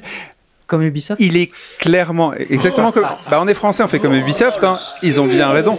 Euh, Ils viennent de dire qu'ils parlaient de politique maintenant. il y a des, des- des jeux qui effectivement font ces simulations et on voit que nos décideurs n'y ont pas joué parce qu'il y a des façons très très subtiles de faire d'obtenir le même résultat avec plus de d'efficacité et l'agrément du peuple. Donc ça c'est intéressant. Euh, Frostpunk en fait partie. Je, je pensais à ça. C'est vraiment le, le maître étalon de, de ce genre de choses. Tu prends des décisions atroces et le jeu te, te force de toute façon à faire des choix euh, binaires qui, l'un ou l'autre, seront atroces. Mais en plus, il faut que tu aies l'agrément du peuple pour survivre. Erwan? Bah, Frostpunk, ouais, c'est le meilleur exemple de ces jeux où la vie c'est une ressource. Tout à fait. Donc la, la valeur c'est une uni- On ça- peut dire ça ce que c'est que une- Frostpunk, vite fait? Ouais, donc c'est un jeu de. Alors, un, un faux city builder, en fait, euh, où tu gères une, une colonie euh, dans le, froid arctique, ou je, je ne sais plus euh, le, Les le réfugiés. Bah, c'est post-apocalyptique. tout ça. Euh, Ça donc, poste il- vague de froid, tout à fait. qui se construit autour d'un, du, du réacteur, en fait, de chaleur qui se trouve au centre. Et euh, petit à petit, t'as pas le choix que de sacrifier forcément des, des vies d'une manière ou d'une autre. En réalité, le, le jeu est construit de cette manière-là. C'est pour, Pour ça que, que ça la me stresse société affreusement. Ce genre de jeu. Progresse et C'est ça pour croître survivre. toujours. Pour, survivre, tu es obligé de, de faire des choix qui sont, euh, qui sont immondes, qui vont forcément sacrifier la, la vie euh, euh, de, de certaines catégories de population ou d'autres. Il y a pas mal de jeux comme ça. Je pensais à This War of Mine. ou Ouais. d'autres Pareil, même studio, hein, Eleven Beat Studio. Bah, c'est voilà, c'était prévu. Euh, un, un jeu aussi qui, j'ai perdu le nom, qui se passe dans un abri souterrain où tu, tu joues une petite famille qui doit partir tous les jours sortir à la surface récupérer euh, Les ressources. des ressources, etc. Et le, le jeu est construit de la même manière où de toute manière tu, Joseph tu euh, devras. Je sais plus le nom Dieu. que ça. Je sais plus le nom que ça. a. Et donc en fait voilà, j'ai beaucoup de mal avec ces jeux où il n'y a aucun bon choix et où de toute manière tu ne peux que mourir finalement. Si t'es ça me- humaniste, ça me, j'a- j'arrive pas. Ce genre si de jeu, m'énerve. humaniste, c'est très compliqué parce que t'es face à des gens Je auxquels tu t'attaches parce que euh, tu leur construis des maisons, des machins, t'essaies de faire un, un- un truc agréable et ainsi de suite. Et puis au final, tu dis que la, la société doit survivre. Est-ce que, perfectionniste. est-ce que tu vas faire travailler tous les enfants de moins de 6 ans? Oui. Est-ce que tu as le choix? S'ils ne travaillent pas, du coup, plutôt que de leur servir de la vraie nourriture, tu vas leur servir une bouillie coupée à l'eau qui va les rendre malades et du coup, tu vas être obligé de faire de la gestion de corps après. C'est ce genre de choix qui peuvent arriver, le travail des personnes âgées. Est-ce que tu ouvres des stades pour que les gens s'entretuent pour que la, la population soit plus satisfaite et divertie, mais du coup ça va te permettre de te débarrasser d'une portion de la population et avoir l'adhésion des autres en augmentant les impôts, ni vu ni connu, pour que ces stades existent. Enfin, c'est c'est assez atroce. Mais au-delà de ce jeu qui est très très bien fait, il y a quand même a tous les jeux qu'on connaît, comme euh, Empire, euh, Age of Empire, euh, Starcraft et tout ça, où tu gères juste des gens. Euh, parfois, il y a des petits moments de guerre et du coup, tu jettes des, des petits péons, des petits personnages, juste pour faire tampon. Tu vois, un peu comme euh, ces jeux sur téléphone qui sont des euh, Tower Defense où tu balances plein de gens sur un danger pour prémunir ta base euh, arrière et la base avancée, tu la sacrifies. Il y a des, des notions comme ça qui sont assez. euh, De ressources. Ouais, c'est des- purement des c'est ressources. Une unité de valeur euh, et, et basta. En fait, ce qui va beaucoup changer, c'est est-ce que le nombre de vies est une ressource en lui-même ou est-ce que c'est la vie qui va te coûter quelque chose? Dans un Frostpunk, c'est la vie qui te coûte quelque chose. Dans un Age of Empire ou un Starcraft, la vie, c'est l'unité, euh, elle rapporte et c'est une unité en elle-même. Tu as tant d'unités, tu as entre guillemets de vie. C'est voilà, c'est est-ce que euh, ça va te rapporter ou est-ce que c'est vraiment le, ta ressource? La vie, c'est une ressource. Et à ce moment-là, à partir du moment où la vie c'est une ressource, elle n'a plus aucune valeur puisque c'est elle qui devient la valeur. Ah, c'est intéressant. Et puis aussi, euh, dans la réalité, la vie est une ressource, comme euh, le blé, l'orge, l'argent et ainsi de suite. On peut la miner, développer la vie, comme en Chine maintenant, ils passent à trois enfants en espérant avoir plus euh, de, ressources vie, et je comprends tout à fait. D'avoir plus de ressources, c'est toujours bien, mais il y a des pays où c'est pas le cas, où justement, euh, chaque vie a une valeur intrinsèque et ils la gèrent différemment. Tu voulais dire un truc sur les jeux, Guillaume? Bah, tant qu'on est un petit peu dans la philosophie, euh, je voulais vous rappeler que le ch- choisir, c'est renoncer. Et dans les jeux vidéo, on passe notre temps à faire des choix. C'est ça, c'est ça. Donc euh, voilà. Et du coup, un joueur serait quelqu'un qui est capable, mais plus à même de faire des choix euh, drastiques finalement? Bah, Rapidement? En tout cas, ça aide, ça aide effectivement à la prise de, la prise de choix, de faire, d'en faire, d'être confronté à ça régulièrement et de devoir faire des choix régulièrement. Effectivement, ça peut aider à ça. Mais euh, choisir, c'est renoncer. Réfléchissez-y. Je vais faire une fiche de lecture. Pierre Ouais, je, me, je me mets toujours en perspective par rapport à mes enfants ou à enfin, la jeune génération et euh, je me demande euh, qui joue à ces jeux à part les gens qui ont plus de 30 ou de notre âge, les jeux comme euh, This War of Mine, etc. Parce qu'il y a toujours cette blague, euh, ça, ils mériteraient une bonne guerre, ces petits jeunes, etc. Je sais pas quel est le, le, le, le message qui est transmis parce que comme tu disais Yacine tout à l'heure, il y a euh, gestion les enfants qui, euh, qui qui voient la guerre, etc. BFM TV ou autre chose, il y a toujours la guerre à la télé. euh, Aujourd'hui, euh, c'est en, en, info continue. Oui, c'est un bruit de Mais fond. quand de toute tu c'est un bruit de fond maintenant un peu pour les pour les générations actuelles, je Enfin, moi, en tout cas, c'est ce que ce que j'ai ressenti avec euh, en tant que père, euh, parce que ça, ça, ça, ça touche beaucoup moins. Par contre, quand tu incarnes un personnage qui est dans euh, un monde apoca- post-apocalyptique ou euh, ou qui, qui vit dans la guerre, je pense que les concepteurs euh, font les font les choses très bien. Donc, euh, comme euh, soldat, j'ai plus le nom. Soldat inconnu Soldat inconnu qui est, qui est magnifique. Euh, tu ressens vraiment euh, la perte humaine, tu ressens vraiment euh, ce que c'est que de te terrer, etc., etc. Et puis tu. On tu- va y tu- arriver à ça, effectivement, il y a voilà. une valeur hein, aux choses. Mais euh, et, et, euh, finalement, heureusement que qu'ils sont là parce que t'as as, eu 100 000 films de Spielberg sur la guerre, etc. toujours et, et des jeux comme ça restent euh, heureusement. Et je pense qu'en tant que parent, moi, j'étais très fier de justement d'amener, de montrer ces jeux-là parce que Warzone, tu tues des gens et puis après tu, tu fais tes devoirs et puis après tu vas au McDo. Voilà, tu vois ce que je veux dire? T'as va- des jeux qui te restent plus quoi. On va en parler après sur la valeur symbolique des vies. Je vais revenir sur ce que tu as dit au début, Pierre. Tu te disais, mais qui joue à ces jeux de gestion, de, de vie ou de cheptel et ainsi de sur suite euh, Frostpunk, c'est ça qui m'intéresse. Ouais. Des, des Et, trucs, enfin, euh, qui sont glauques, quoi. Euh, Ils sont, ils sont stimulants. Moi, j'y ai joué, j'ai adoré. prends un grand plaisir. Mais, euh, mais non, non, mais il y a, de, de toute façon, il y a une typologie de, de joueurs qui est identifiée euh, à Sciences Po. On joue à StarCraft parce que ça donne des notions euh, basiques que la plupart des gens d'autres domaines d'activité n'ont pas. Il faut dépenser pour gagner.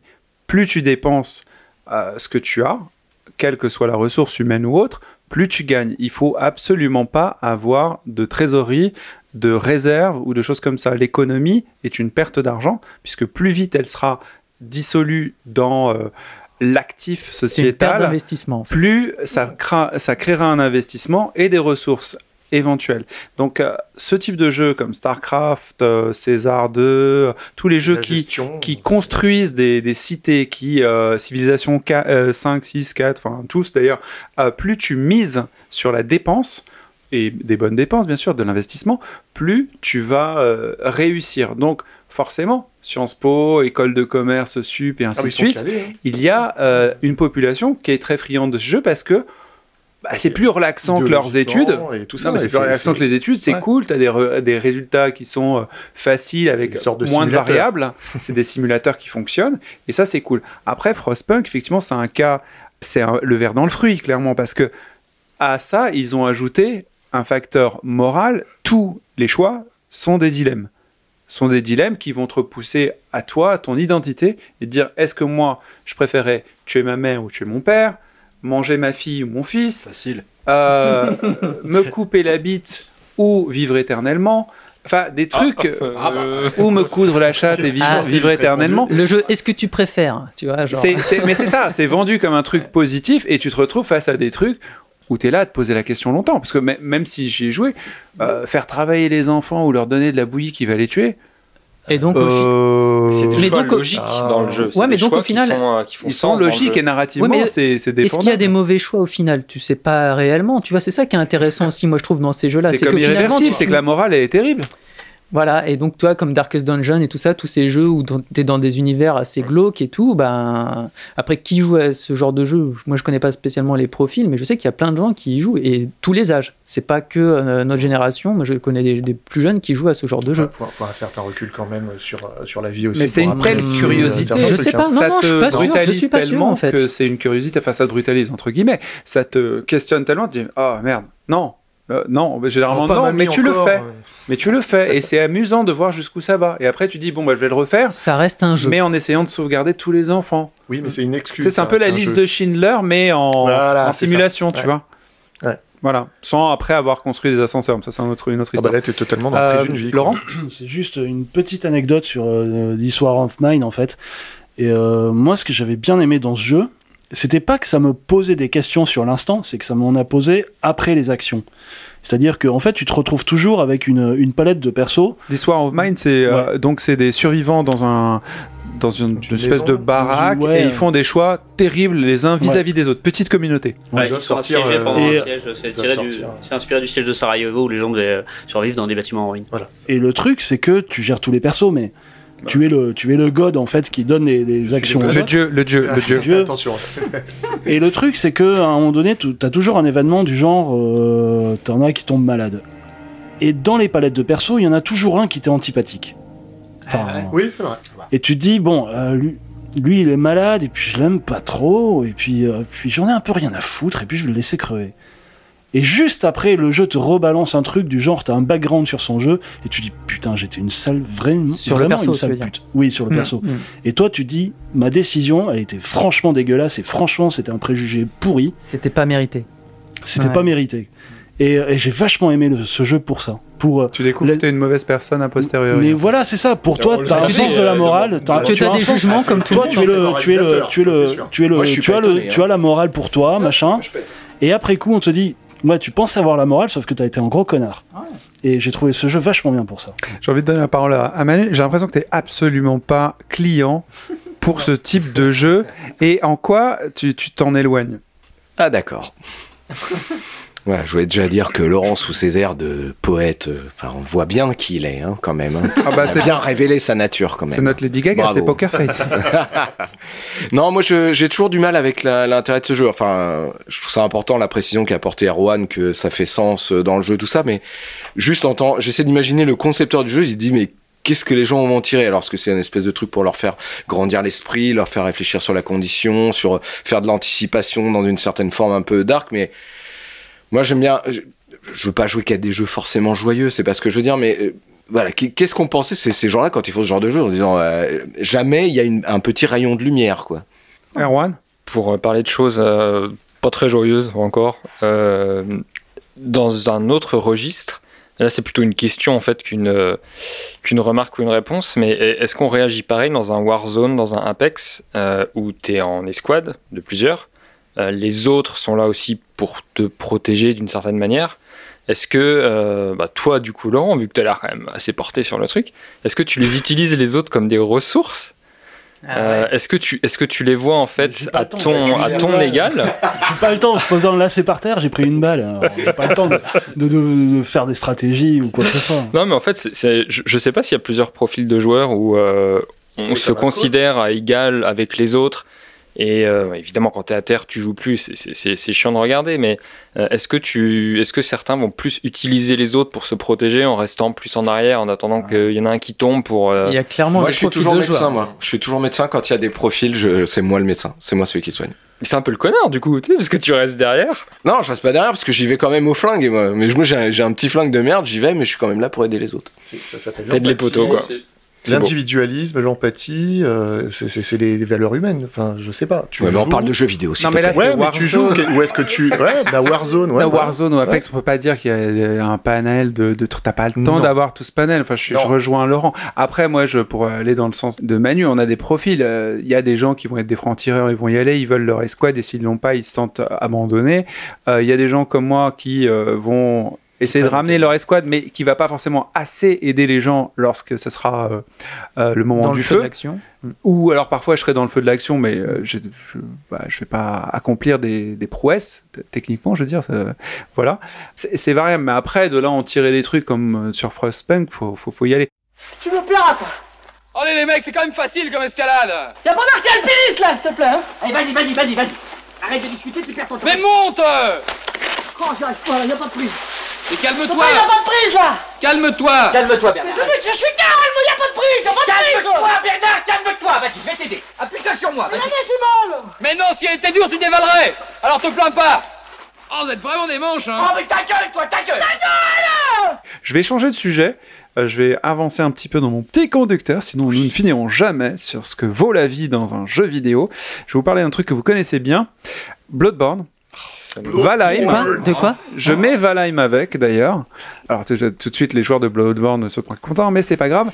Bloodborne et Valheim sont des jeux où tu progresses dans un jeu qui est plus ou moins dur. Bloodborne et, Dark, et les Dark Souls sont très durs, Valheim est moins dur. Mais quand tu meurs, tes ressources, ta vie reste sur place et tu dois reparcourir la map pour les retrouver. Est-ce que le fait que ta vie est ailleurs, localisée ailleurs, La vérité. Ouais, mais, mais c'est ça. est déposé dans une boîte loin, comme dans certains Diablo.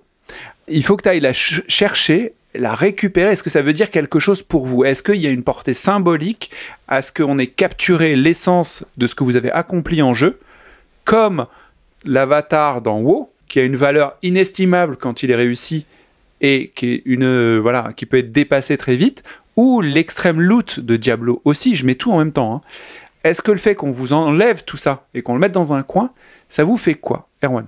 Bah, Justement, l'exemple de WoW, Samuel pourra peut-être plus en parler, mais c'est particulièrement pertinent puisque tu es un fantôme quand tu meurs et que tu vas récupérer ton corps. Donc tu ne peux littéralement rien faire d'autre que de marcher et de sauter. Tout est en noir et blanc de mémoire. Et donc tu pars de ton petit cimetière pour aller récupérer ta vie, littéralement. T'as pas la- Au-delà de tu peux pas vraiment jouer en fait. Si t'es en Tu fantôme, peux rien faire d'autre. Tu peux t'es rien faire. vulnérable quand même ou pas? Parce que t'es en fantôme. Non, non, Ah, t'es pas. pas vulnérable. T'es un fantôme. T'es pas vulnérable et tu ne vois pas les. C'est intéressant, tu ne vois pas non plus les ennemis. T'es vraiment une âme errante et tu vois juste matérialiser euh, d'autres euh, d'autres fantômes, mais tu vois pas forcément Tu leur vois forme, pas les etc. autres joueurs? Ok. Alors, euh, pas- juste autour de ton cadavre en fait. T'as une espèce de zone où tu vas commencer à voir les ennemis, etc. Mais quand tu ressuscites, tu vas voir les autres âmes errantes, comme toi, les autres qui sont morts, mais tu vois pas les vivants. C'est un walking simulator. Ah, Donc, ça, ça va au-delà de, de- des Dark Souls de ce dont tu parlais, où là c'est carrément. Dans les Dark Souls, t'es littéralement à poil, et c'est, c'est, on, t'a retiré tout ton temps de jeu finalement. Tu risques Ouais. de, tout, de tout. Alors dans les Dark Souls, tu perds pas ton. Donc ton pour résumer stuff, fait, mais, WoW, euh, c'est juste une pause dans le jeu jusqu'à retrouver ton corps. Il n'y a pas de ça. risque à ne pas t'as, t'as retrouver ton littéralement corps. ta vie. Donc il est disqualifié de ce registre. C'est juste une pause dans le jeu. On te fait perdre du temps. Point. C'est ça, oui. Ouais, ouais. Et Dark Souls, c'est autre chose. C'est-à-dire que toutes tes ressources, tout ce que tu as, c'est là-bas. Voilà, donc Et Valheim aussi. t'as une- ouais, donc tes ressources sont là-bas. Dans, dans Valheim, c'est carrément ton équipement. Mm. Dans Dark Souls, tu peux pas perdre ton stuff. Euh, dans, dans Valheim, c'est carrément ton équipement que tu peux potentiellement perdre, par exemple, si tu tombes en bord du monde. Comme euh, toi? Voilà, n'est-ce pas Euh, N'allez pas au bord du monde dans Valheim pour l'instant, c'est la mort assurée. hein. En fait, c'est est un- en, plate. en fait, c'est inversé Dark Souls et Valheim. Parce que dans Valheim, tu perds ton stuff, mais tu perds pas ton XP. Alors qu'en gros, dans, dans Ouais. Dark Souls, tu perds un peu une progression d'XP, mais tu perds pas ton stuff. c'est vrai. Pour essayer de- d'être un peu plus clair là-dessus. Parce que Valheim, tu, tu peux potentiellement euh, re- retrouver la vie très très loin de l'endroit où tu l'as perdu. N'est-ce pas? Donc, ça, voilà, re- retourner là-bas, ça peut engager beaucoup, beaucoup de temps parce que ça engage des ressources à refabriquer, éventuellement un bateau à reconstruire, etc. Alors que dans Bloodborne, en fait, tu peux juste appuyer, entre guillemets, sur courir et traverser le niveau pour arriver jusqu'à l'endroit où tu es mort. Mais Bon, t'as une chance unique de le faire, par contre. Par contre, tu as une chance unique de le faire. Effectivement, tu ne peux pas t'y reprendre à plusieurs fois. Si tu remeurs une deuxième fois, là, tu as complètement perdu euh, ton, Ton avancée personnage. d'XP. Pas ton personnage, juste l'avancée de l'XP que tu avais. C'est La pas, partie, du, c'est l'avancée pas de la du tout la même chose, en fait. Si tu l'as pas transformé, si par exemple tu avais gardé tout le sang ou toutes les âmes en fonction du Ouais, jeu C'est ça. euh, sur toi, tu Bien perds fait. l'intégralité. Mais si Mm. justement ça force les joueurs à dépenser de nouveau euh, pour convertir cette ressource en réel XP euh, Oui, et justement, gélifié quoi. Il y a une mécanique, voilà, c'est ça. Il y a une mécanique, la mécanique du coup dans Dark Souls ou Bloodborne, c'est que arriver à, plus tu avances dans le jeu, plus l'XP, etc., demande de la ressource. Donc, tu es obligé de stocker un certain nombre de ressources pour pouvoir commencer à reprendre des niveaux. Le risque grandit du coup. Bah, Contrairement à ce que j'ai écrit la pour prise, Yakuza. la prise de risque La prise de augmente. risque. La prise de risque augmente. C'est ça qui est intéressant en fait. La perte a de plus en plus d'amplitude, plus tu progresses dans le jeu. Alors que d'habitude, plus tu progresses dans le jeu, notamment dans les, dans les RPG, plus ton niveau est fort parce que tu as tué des rats, des ragondins et des conneries comme ça, et tu es extrêmement fort, et le jeu ne t'atteint plus. Alors que dans Bloodborne et Dark Souls, c'est l'inverse. C'est un peu l'inverse. Après, encore une fois, la, la perte de la vie, c'est une perte de temps. Et j'ai envie de dire rien d'autre. C'est euh, quand même une grosse pénalité, mais finalement, c'est du temps. Euh, on peut pas dire que tu as complètement, euh, je sais pas, perdu, de, perdu des choses vraiment très importantes. Quoi. Pierre Yacine, tu- ta, ta question, en fait, euh, moi, je l'avais pas, je l'avais pas entendue de la même manière, en fait. Euh, Il y avait évidemment le côté technique, et je rejoins Guillaume euh, et Samaël aussi. euh, c'est Mais pas moi. euh, si, si, Erwan aussi. C'est-à-dire, ils viennent d'exprimer vraiment la, la, la pénalité dans le jeu. Ils euh, ont tu- fait une tu brochette à erres, 4, c'est formidable. et tu erres dans le jeu, tu dois attendre, tu perds du temps, etc., etc. Et tu mérites ça parce que t'étais nul, t'as raté euh, des, des euh, etc. Tu apprends, tu apprends. Tu apprends, voilà. Mais euh, en fait, ta question, quand tu l'as posée, moi j'ai cru que c'était plutôt un côté mystique, euh, voire même religieux. C'est-à-dire, tu, ton âme ou t'es, ton, ton truc est dans un coin du jeu et tu dois continuer ta quête et tu as, ça en tête. C'est-à-dire, tu mets euh, une partie de toi quelque part. C'est pas ça aussi le. le- Bah, c'est une pas. question qu'on peut se poser parce que je suis d'accord avec, avec ce, que, ce qui a été dit. La partie technique, on l'a bien évalué, Bah, c'est du, globalement du temps. C'est un jeu, ouais. Mais euh, quand tu es dans Bloodborne, c'est ton dixième essai sur un boss, que tu as aussi ce stock d'âme, et que le boss va te tuer, ce qui reste là-bas, c'est davantage. Alors, effectivement, il y a la partie matérialisée avec le, le sang et ainsi de suite, Mm. qui serait ton XP. Mais le temps que tu y as consacré et le moment où tu aurais pu l'avoir, contrairement à un Zelda où tu vas recommencer euh, pour la 70e fois gratuit euh, ton boss, euh, tu peux pas la faire gratuit. Là, tu vas te remettre dans le truc, il faut que tu te remettes dans la phase. Et est-ce que tu vas te retrouver dans le même focus pour buter ce boss avec son pattern qui finalement a changé Il y a eu un update ou je sais pas quoi. Enfin, c'est, je pense qu'il y a davantage. Bah, moi, je pense que ça change. En fait, finalement, ça a un impact sur l'investissement que tu vas avoir dans le jeu. Et que finalement, euh, que tu vois ce que tu disais, on arrive au boss, etc., on va perdre beaucoup, ou euh, enfin un paquet d'âmes, ou je sais pas quoi. Bah, finalement, enfin, le jeu est difficile, mais il va te pousser du coup à t'investir plus parce que euh, potentiellement, ce que tu vas perdre, même si au final c'est que du temps, toi tu vas peut-être t'en faire une représentation autre, plus importante, parce que je sais pas, tu as un défi que tu t'es fait à toi-même, ou, euh, ou simplement euh, ce boss-là, pour toi c'est déjà un défi de l'affronter. Donc, euh, donc voilà, ça, pour moi ça, ça a un intérêt dans l'investissement que ça te pousse à, mettre dans le jeu en fait. Ouais. Donc je trouve ça intéressant. Euh, Manu? Bah, c'est là que, pour moi, pour beaucoup de jeux, ça tue l'intérêt en fait. C'est-à-dire que maintenant, euh, enfin, je le dis souvent, j'ai euh, comme beaucoup d'adultes, j'en laisse un blanc, euh, je- j'ai moins de temps pour jouer. et J'avoue que le- le- les, les jeux où justement la difficulté à un, à un moment me paraît trop grande euh, me, me font renoncer. Euh, j'arrive à renoncer parce que je sais que j'aurais pas le temps, que j'aurais pas l'envie de m'y investir, et je pense que c'est une histoire de période et d'âge. Et, et je sais plus, il y a deux ans, quand j'étais sur euh, euh, Innocence Plague Tale, je sais que j'ai pas fini le jeu, parce que je suis tombé un moment sur un des le dernier boss, ou l'avant-dernier boss, j'ai buté, j'ai buté, j'ai buté, après j'ai eu un mois où j'ai pas pu jouer, m'y remettre au jeu, c'était impossible. Donc euh, le temps, finalement, a, a bouffé euh, la vie, et il y a, alors pour celui-là, j'ai pas regretté d'y jouer, mais il y a des jeux, récemment, que j'ai fait, je suis allé très loin dans le jeu, et j'ai un moment, un moment de difficulté qui me rebute, que je trouve en plus souvent très artificiel, et là, euh, je suis dégoûté. Et en plus, je suis dégoûté parce que je- ce jeu, finalement, m'a fait perdre du temps à moi dans ma vie. Parce que je me suis Ah, investi jusqu'à ce moment-là pour me dire, putain, tu te fous de ma gueule, à la fin, le truc est super dur. Euh, j'ai pas le temps, euh, je suis pas, désolé, Kevin, 16 ans, euh, qui a tous ses mercredis Ouais. après-midi pour jouer. C'est toi Ça, qui chantais Hardcore Gamer, non? C'est ça? Non, c'était Mais ça, c'est connu, hein. jeune à l'époque. C'est très connu, c'est le, le syndrome euh, Lost. Samuel? Samuel, pardon? Ça, ça y est, l'alcool. Ça y est, j'ai oublié comment je m'appelle. Euh, Hello, White Russian, my friend. Very good indeed. Samuel, s'il te plaît. Il y a, pour revenir effectivement rapidement sur la différence entre Bloodborne et Valheim, il y a effectivement la, la pérennité dans le temps de ton cadavre et de tes différentes morts, puisque dans Valheim, tu peux mourir plusieurs fois, et à chaque fois, ça va créer une tombe avec l'équipement actuel que tu as lorsque tu meurs, alors que dans Bloodborne, tu meurs une fois, tu euh, remeurs derrière, les âmes, tu peux plus les récupérer. Et en fait, ça va rejoindre ce que disait Yacine tout à l'heure. À chaque fois que tu vas mourir à Valheim, ça va te créer euh, un nouvel objectif sur ta map. Pour Topi, par exemple, la map de Valheim, c'est une map d'open world avec plein de petites quêtes qui, en fait, sont toutes les pierres tombales de Yacine, où il faut aller récupérer son équipement de toutes les fois où il est mort. Des banquiers. Et en fait, ça te crée un, des nouveaux objectifs dans le jeu d'aller récupérer ça. Et, et la notion, effectivement, d'aller récupérer la vie, l'équipement de ton partenaire euh, ou de toi-même, te crée un nouvel objectif d'aller récupérer ce qui t'est appartenu, ton histoire, le temps que tu y as passé. Et du coup, tu peux même remourir en y allant. Ça donne un, un nouvel objectif de vie, etc. T'itères sur le truc, de nouveaux objectifs à récupérer.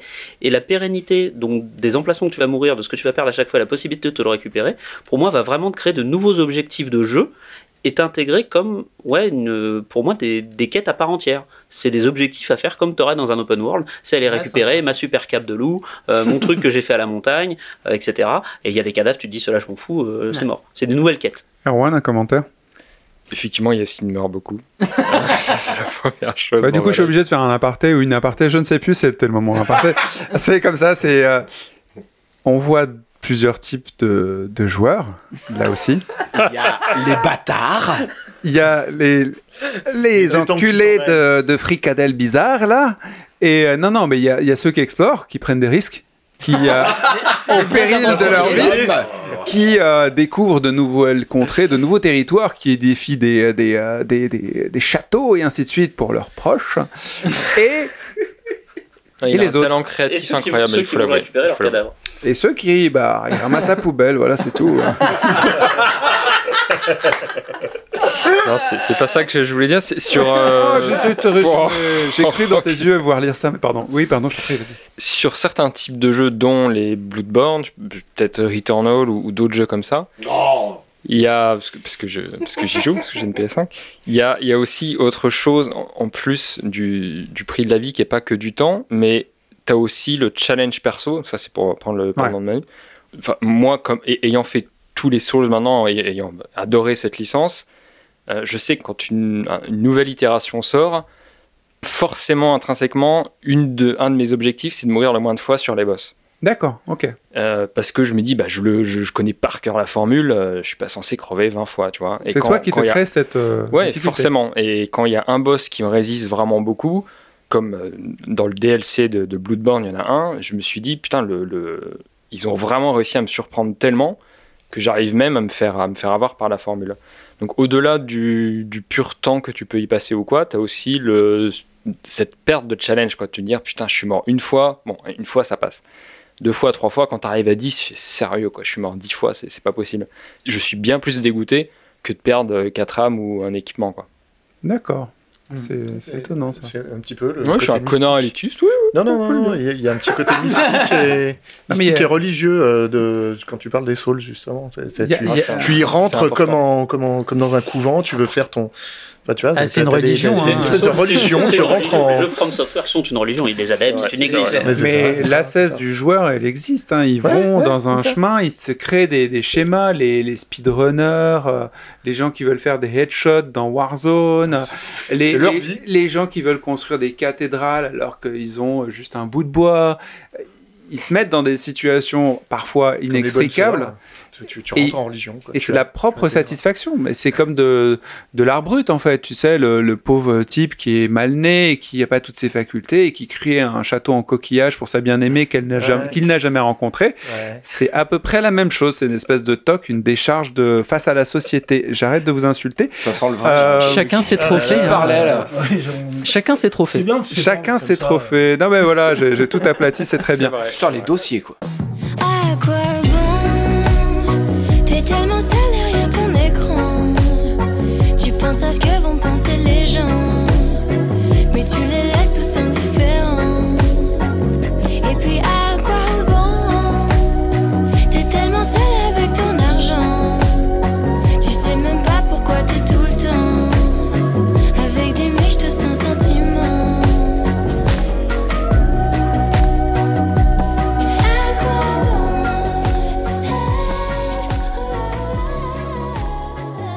On cherche vraiment maintenant, on passe à une dernière partie, à une valeur symbolique de la vie. Moi j'aimerais que puisiez au fond de vous-même, dans cette crypte euh, merveilleuse, euh, religieuse ou autre, que, comme vous voulez, ou chez McDo, je m'en fous, à quel moment vous avez trouvé que la vie était vraiment importante? Est-ce que, j'ai une petite piste, est-ce que parfois la vie est importante quand c'est pas la nôtre, mais celle de quelqu'un qu'on doit protéger? Parce que c'est un artifice qu'on a vu régulièrement, notamment dans, euh, dans Ico au premier, mais euh, récemment dans les derniers euh, Bioshock, ou euh, quand un, compagnon, généralement plus frêle, ou plus déséquilibré, ou plus handicapé, ou juste normal, alors que nous on est complètement cinglés, par sa Senua ou d'autres trucs, euh, tu essaies de sauver une vie et lui donner plus de valeur.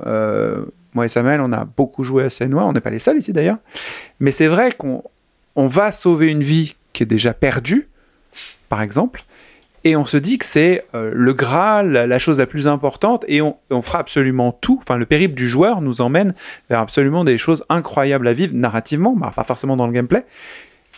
Et du coup, cette vie, elle est sacralisée. Ça nous donne envie d'a- d'aller plus loin, de se dépasser, de faire des trucs, des efforts très, très, très forts. Par contre, dans ICO, euh, on a une vie qui est représentée, qui existe, et qu'on doit préserver avec le gameplay. Et comment vous vivez ces trucs-là, Guillaume? Moi, déjà, en fait, euh, je voudrais dire que l'avatar, entre guillemets, ou en tout cas le personnage dans le jeu, euh, moi, il y a plein de fois, en fait, pour moi, ce n'est pas forcément moi. C'est le personnage, parce que s'il a une personnalité, une écriture assez, euh, assez importante, en fait, finalement, il y a une certaine distance qui se fait. Enfin, il est suffisamment différent de moi pour que je puisse pas m'identifier complètement à lui. T'as de l'empathie comme dans un film, Exactement. J'ai de l'empathie, c'est Comme dans les films d'horreur, peut-être. Et donc, ne va pas là, descends pas dans la cave. Bah voilà, exactement. Et donc du coup, euh, j'ai même pas besoin qu'il y ait un autre personnage dans le jeu pour, euh, pour me dire que j'ai envie de sauver déjà ce personnage. Des fois, j'ai juste envie de, le- de- de sauver mon propre personnage que j'incarne dans le jeu. Donc cette distance existe déjà parfois avec ton personnage. ce que tu Exactement. dis. Ok. Ouais. D'accord. Ah, c'est, euh, Après, il faut que le personnage soit extrêmement bien écrit. Dans certains jeux. Voilà. Samael Moi, dans les jeux vidéo, en fait, c'est pas le fait de devoir sauver une vie qui m'a montré sa valeur symbolique. Euh, j'ai fait le Last of Us Part 1, etc. où on sent la valeur de la vie qu'on a à protéger, puisque, euh, spoiler alert pour ceux qui ne l'auraient pas fait, Spoiler. enfin, c'est même pas un spoiler parce que c'est le début du jeu. On doit protéger euh, Ellie qui euh, peut potentiellement servir à faire un, chercher un vaccin sur effectivement la maladie qui touche tout le monde. Donc là, on a la valeur énorme de la vie à protéger qui en soi vaudrait plus que la nôtre. Notre vie est sacrifiable par rapport à la sienne. Comme le vaccin du Covid. quoi. Exactement. S'il y en a qui ont une immunité naturelle, ils valent très très très cher. Euh, moi, paradoxalement, c'est plutôt le fait de prendre une vie. Dans les jeux Star Wars, où tu as un côté lumineux ou côté sombre, ou dans euh, une autre mesure, dans les jeux Telltale, je vais revenir dans quelques secondes, le fait de prendre une vie euh, va te faire tomber du côté obscur. Ou dans un jeu Telltale comme The Walking Dead, qui en fait parle de la noirceur de l'âme humaine, etc. euh, si tu veux achever un mec, euh, tu peux lui dire euh, je l'épargne, mais après il va peut-être revenir buter d'autres gens dans ma colonie, il va peut-être faire telle et telle chose. Mais si je le bute, si je prends sa vie, je perds une partie de mon âme. Il y a des jeux vidéo qui arrivent à nous retranscrire le fait que euh, bah, la vie vaut quelque chose et que euh, dans la vraie vie, quand on tue quelqu'un, c'est ce qu'on dit, euh, j'ai pas encore expérimenté, j'ai fait faire que par les autres, euh, on perd une partie de son âme. Donc il y, a, il y a cette valeur symbolique de prendre une vie qui, que le jeu vidéo peut nous transmettre et nous montrer cette, cette valeur-là et ce qu'on perd à la prendre. Erwan? Moi, il y a- ça, ça m'évoque une réflexion, ce que tu dis, Samuel, euh, sur un jeu que probablement euh, pas grand monde connaît, qui s'appelle Passage. Si je dis pas de bêtises, je pense qu'il a été fait dans une Ludum Dare ou un truc du style, qui doit durer 3-4 minutes à tout casser, donc euh, qui est gratuit. Euh, que je vous... c'est une démo, quoi. et qui euh, vous ne jouez que seul. Euh, Il y a- n'y a, pas d'autre vie à protéger, mais c'est un jeu qui va, une fois que vous l'aurez terminé, que vous irez repenser, peut-être si ça vous a touché, en tout cas, ça vous éclairera peut-être sur le prix de votre vie à vous, en vrai. Euh, puisque c'est un jeu, je ne vais pas trop tout dévoiler, mais qui, c'est un scrolling qui se déroule de gauche à droite. Vous ne pouvez pas revenir en arrière. Vous êtes dans un, on va un couloir avec une certaine épaisseur, donc tu peux aller un petit peu en haut, un petit peu en bas. Euh, à chaque fois qu'il y a un item en haut que tu veux prendre, il y en a quasiment forcément un autre en bas. Donc tu dois faire un choix. Tu peux pas prendre les deux. Et c'est un petit peu une, une métaphore de la vie où tu commences petit, tu meurs forcément au bout de 3-4 minutes quand tu arrives au bout de la frise. Euh, et où euh, l'item en haut ça va être euh, un pote, l'item en bas ça va être une femme, le truc en haut ça va être un, ton job, le truc en bas ça va être un enfant, etc. Où tu fais le choix et le choix, il faut le faire instantanément. C'est tu fais, est-ce que tu privilégies, je sais pas, ta, ta, ta femme, tes potes, ton truc, ton machin? En réflexe. C'est tout con. Comme Kawashima, quoi. C'est ouais, c'est un petit peu ça, sauf que alors c'est c'est en pixels dégueulasse, tout, ça a été fait en, en, en quelques heures. Mais, euh, mais je- je- pour une raison qui m'échappe, ça m'a beaucoup plus touché que euh, infiniment plus de jeux sur le thème un peu memento mori, hein, c'est le rappelle-toi Mm. que tu vas mourir. Et, euh, et ça éclaire pas mal, je pense, sur tes choix de vie que tu fais, ou quand tout, tout, tout est mis comme ça en exerce, c'est voilà, tu, tu vas en haut ou tu vas en bas. Manu? Il y a hum, quelque chose de très intéressant dans le médium du jeu vidéo, dans, dans son évolution, c'est que moi, les, les premières vies que j'ai eu à sauver dans un jeu vidéo, je pense c'était les Lemmings. Donc au début, t'en sauves pas beaucoup, parce que bon, bah, ils sont un peu très bêtes, ils vont tout droit, il faut essayer d'en conserver un maximum, il y a forcément du sacrifice, donc euh, l'enjeu est pas très fort et ne, te parle vraiment. Après, l'évolution, tout à l'heure on a parlé euh, d'Ico, et Ico pour moi a été assez un déclencheur parce que bon, il arrive des jeux où on protège des personnages, alors des fois c'est des personnages non joueurs, hein. tu joues à Doublon Dragon, euh, on est deux gars à protéger une fille qui se fait agresser, enfin des choses comme ça. Ah, c'est plus des histoires de, de story. Mais là, le, le, le- personnage a un vrai intérêt parce que dans Echo, par exemple, cette jeune fille que tu découvres avec laquelle le héros n'arrive pas à communiquer, t'en as besoin pour te sortir de ce château labyrinthe. Donc euh, il y a même des moments, elle t'énerve, tu la trouves un petit peu crue, je te dis oh là là, mais arrête d'avoir peur. Enfin, t'as envie de dire vas-y avance, là faut qu'on s'en. Enfin, t'essaies de lui parler même toi, toi-même en tant que joueur pour euh, pour se sortir de la situation. Et je trouve que l'évolution là était intéressante. Euh, et puis le jeu en plus est assez fort pour t'amener que le tout ce personnage, tu finis par prendre d'affection et il y a une dimension même presque dramatique sur la fin. Je dis bien presque. Et après, dans d'autres jeux, par exemple, tu dois faire des choix par rapport à la vie des autres, et notamment, on en a déjà parlé, mais de Bioshock, le premier, où quand tu sauves les fameuses petites filles protégées par ces, ces gros euh, robots scaphandriers, les, les Big Daddy, t'as as quand même deux choix. Euh, t'as le choix de les sauver, et à ce moment-là, euh, tu n'obtiendras pas grand-chose, on va dire, du jeu, ou soit tu choisis de les, on va dire, de les trucider pour récupérer un petit peu leur pouvoir, leur essence, enfin, l'énergie jeu. Euh, j'aurais ca- caricature. Et là, dans l'écho, moi, je me rappelle que ça fait dans ma vie, c'est que jamais j'ai réussi à. Enfin, le jeu n'en valait pas la chandelle, quoi. J'allais pas tuer quelqu'un pour avoir plus de pouvoir. Je- J'estimais que qu'il fallait que je m'en sorte autrement. En tout cas, pour moi, c'était hors de question. Et si tu trucides toutes les filles, à la fin, il se passe un truc. euh, Ouais, t'as une fin différente. D'accord, ok. Manu? Euh. pff. Ça y est, je l'ai fait Non mais, Laurent L'autre classique. Euh, moi, je voudrais revenir. On en a déjà parlé un petit peu, mais je voudrais revenir sur le sur euh, le, le jeu euh, Spiritfarer en fait. Qui, qui J'allais te, lancer qui très te bien. laisse pas le choix d'aider ou pas aider. Tu dois aider les, euh, les gens qui viennent vers toi. Tu es un passeur d'âme et tu dois les aider à partir.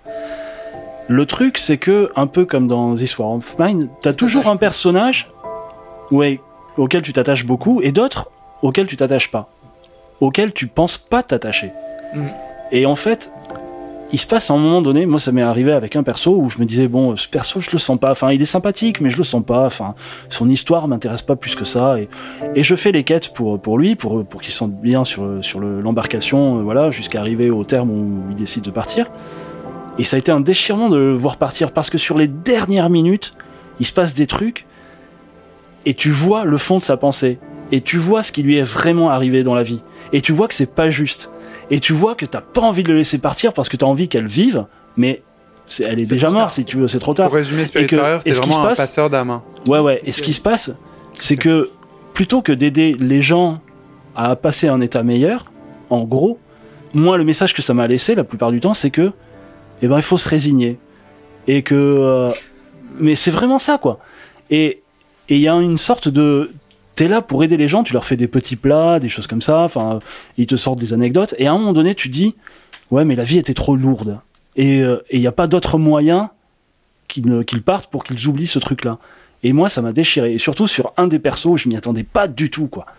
Tu veux dire que tu trouves qu'ils se sont jamais vraiment libérés de, de, de- parce que Non. le but du passeur d'âme c'est quand même un petit peu ça quelque Oui, part. mais c'est à un un moment- peu de libérer et de. Ouais, mais en tout cas, pour certains persos, j'ai vraiment le sentiment qu'à un moment donné, ils ont jamais vidé leur sac.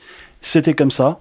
Et il n'y avait pas d'autre moyen que Mm. de partir pour euh, oublier, en fait, ce qui s'était passé. Hmm. Ça m'a L'acceptation de la mort, aussi injuste soit-elle, c'est aussi, effectivement, on en revient toujours à- au même jeu, une, une thématique de Hellblade.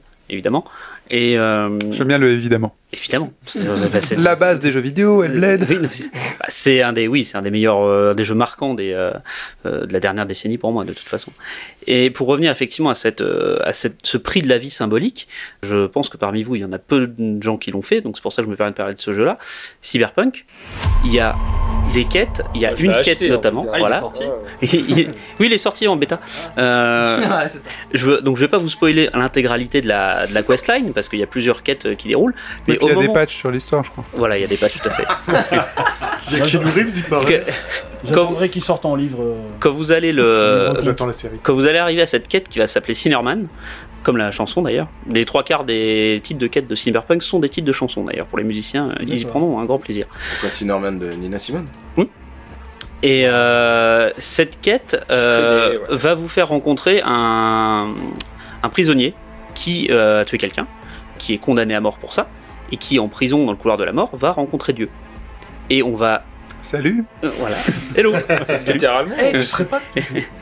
Et euh, on va euh, pouvoir l'accompagner si on fait des choix judicieux en début de quête, etc. C'est pour ça que je vous encourage à sauvegarder avant de lancer cette quête-là au cas où vous foiriez, parce qu'il y a une vraie questline intéressante. C'est une des meilleures quêtes, à mon avis, écrites dans le jeu.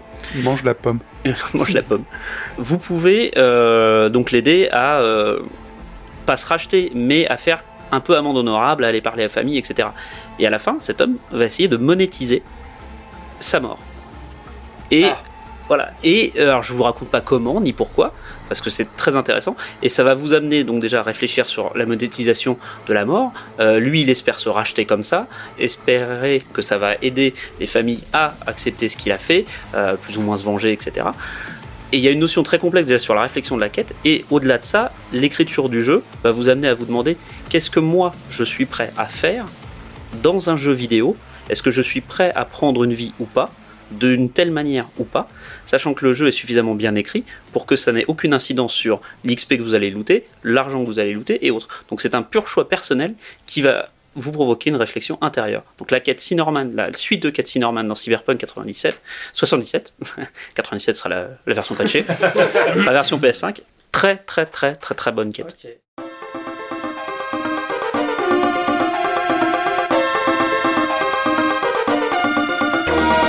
Bon, bah voilà, ça sera notre conseil de, de fin pour ce podcast sur ce que vaut la vie euh, dans les jeux vidéo. Merci Samuel pour avoir conclu euh, aussi joliment euh, sur un jeu qui sera fini alors que vous écoutez le podcast éventuellement.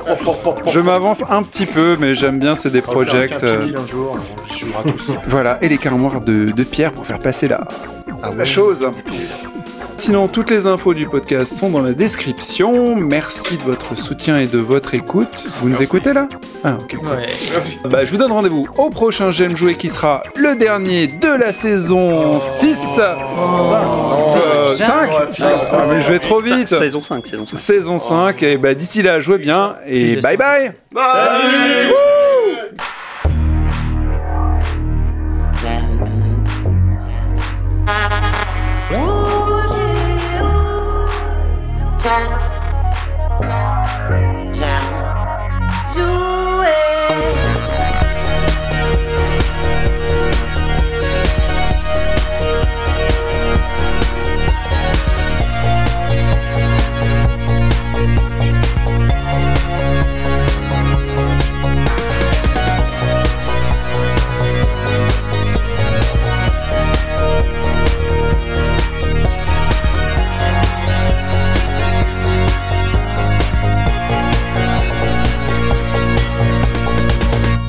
J'aime jouer le podcast.